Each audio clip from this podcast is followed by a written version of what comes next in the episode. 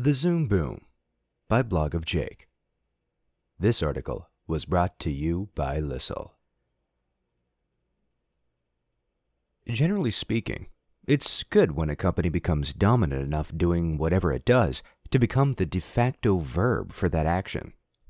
First, people would Xerox a document and then they'd FedEx them.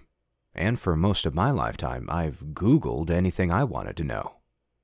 In the last few years, many people have Ubered everywhere, and that company should arguably actually get bonus points for having a viral rap song named after its verb.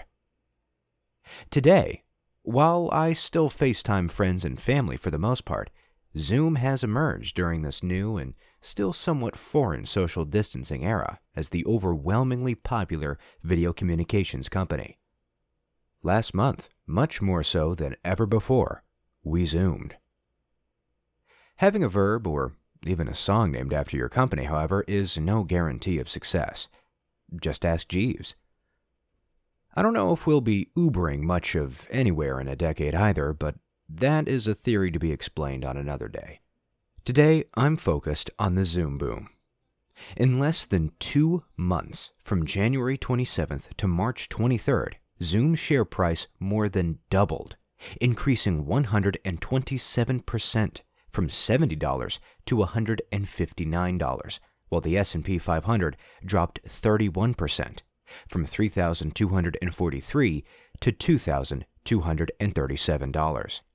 Since then, as of today, the S&P is up 13% for no good reason in particular, and Zoom is down 24%, mostly comprised of a 6% drop yesterday and an 11% drop today.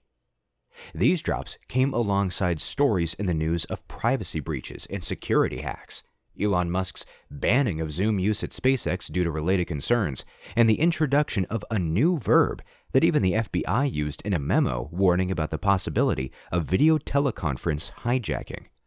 A near but less comical cousin of the playful term photobombing, the people are calling it Zoom bombing. Today, Zoom's founder and CEO Eric Yuan addressed these concerns quickly, transparently, and seemingly carefully in a public message to Zoom users. In the message, he mentioned that in March, there were 20 times as many of them active on Zoom on a given day, in comparison with just three months prior on their highest activity day in the month of December. From 10 million in December, they grew to 200 million in March, about the same as Snapchat, or even more than Twitter. And while they may be experiencing some churn, a briefer word for customer loss, as a result of these privacy and security concerns, that churn will surely be opposed by some magnitude of continued influx in users due to Zoom's significant share of the video conferencing market to which the world is shifting, which includes products from big tech companies like Microsoft Skype, Google Hangouts, and Cisco's WebEx, as well as a number of others like BlueJeans and GoToMeeting by LogMeIn. It's difficult to know how Zoom will ultimately be affected by this privacy and security issue. There is no way to know whether it'll prove to be temporary and low impact, or whether it'll be such a blow to the trusting relationship between user base and company that the company will never be the same. Zoom may be doomed, but this may also just be a small hiccup in the early stages of a much longer boom.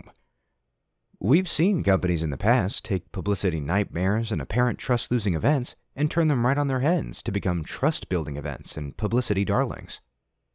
In the long run, aside from its great start, I don't yet have much confidence in Zoom's defensibility against their several big time competitors, and the number of others which will surely arise. For this reason, and also because of the general instability of the global economy, which has kept me mostly on the investing sidelines besides Bitcoin and other cryptocurrencies, as well as a single share of Amazon, I'm not going to pull the trigger on buying shares of Zoom tomorrow morning. But I am counterintuitively warming up to the idea as a result of this whole Zoom bombing fiasco, because every obstacle presents an opportunity to show what one is truly made of. Zoom may lose the trust of its users, no doubt, but it also may respond in a way that earns their trust for the long haul. And I believe that its founder and CEO took a step in the right direction towards doing that today. More attractively, His letter addressing the issues revealed that the company has 20 times its best daily active user count from last year. And yet, anyone with internet access can see that it's only trading 20% higher than the highest point at which it traded last year.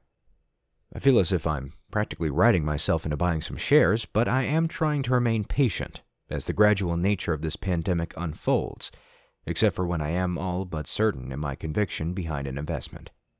Generally, I'd rather miss the bottom of this market than take the chance of locking up my money in it long before it gets there, even if that means missing out on a big chunk of the Zoom boom. Still, I am tempted. Enjoyed this article? Be sure to share it with your friends. You can find a written version of this article on blogofjake.com.